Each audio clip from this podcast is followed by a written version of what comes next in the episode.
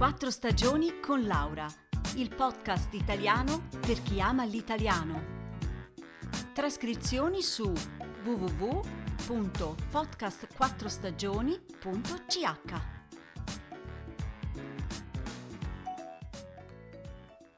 Ciao a tutti! Non so se conoscete il modo di dire quell'attore recita da cane. Beh, come potete capire non si tratta proprio di un complimento. E invece quanti cani sono stati dei bravissimi attori nella storia del cinema. Infatti il cane è un animale domestico con grandi capacità di apprendimento e proprio per questo è considerato un ottimo attore. Pensate che alcuni di loro hanno lasciato l'impronta della loro zampa sulla Hollywood Walk of Fame. Il primo cane a recitare al cinema è stato Rin Tin Tin, un pastore tedesco con una storia davvero affascinante. Era stato trovato da un soldato americano in un canile abbandonato in Francia durante la Prima Guerra Mondiale. Il soldato allora lo porta a Los Angeles e lo addestra in alcuni numeri da circo. Qui viene notato da un produttore cinematografico che lo scrittura per diversi film. Se andiamo ai giorni nostri, sono tanti i film con protagonisti a quattro zampe.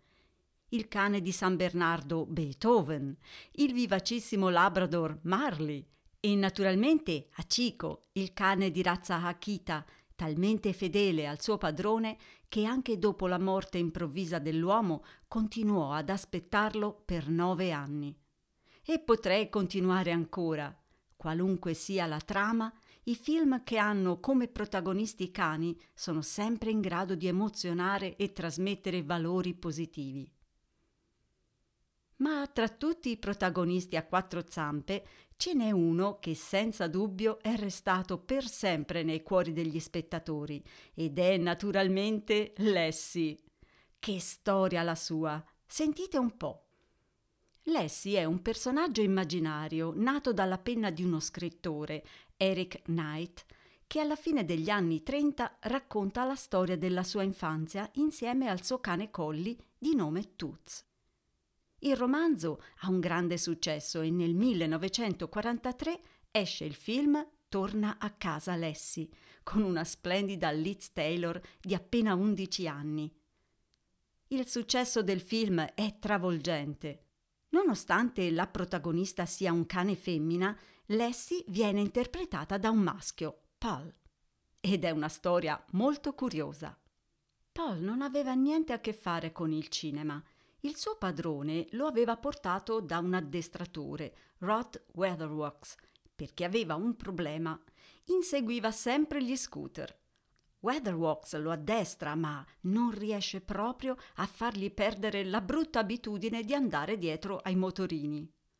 Allora il padrone di Pal rifiuta di pagare l'addestratore e gli lascia il cane. Rod quindi è il suo nuovo proprietario. A quel tempo nessuno immaginava che Paul sarebbe diventato il cane più famoso del mondo, facendo guadagnare al suo padrone milioni di dollari. In seguito sono stati girati numerosi altri film, una serie radiofonica, diverse serie tv fino ad oggi. Addirittura nel 2005 Lassie è stata nominata come una delle 100 icone del secolo dalla rivista Variety ed è l'unico animale della lista. Lo confesso, anch'io ho sempre adorato i film e le serie di Lassie e fin da piccola ho desiderato avere un colli. Desiderio che finalmente è diventato realtà.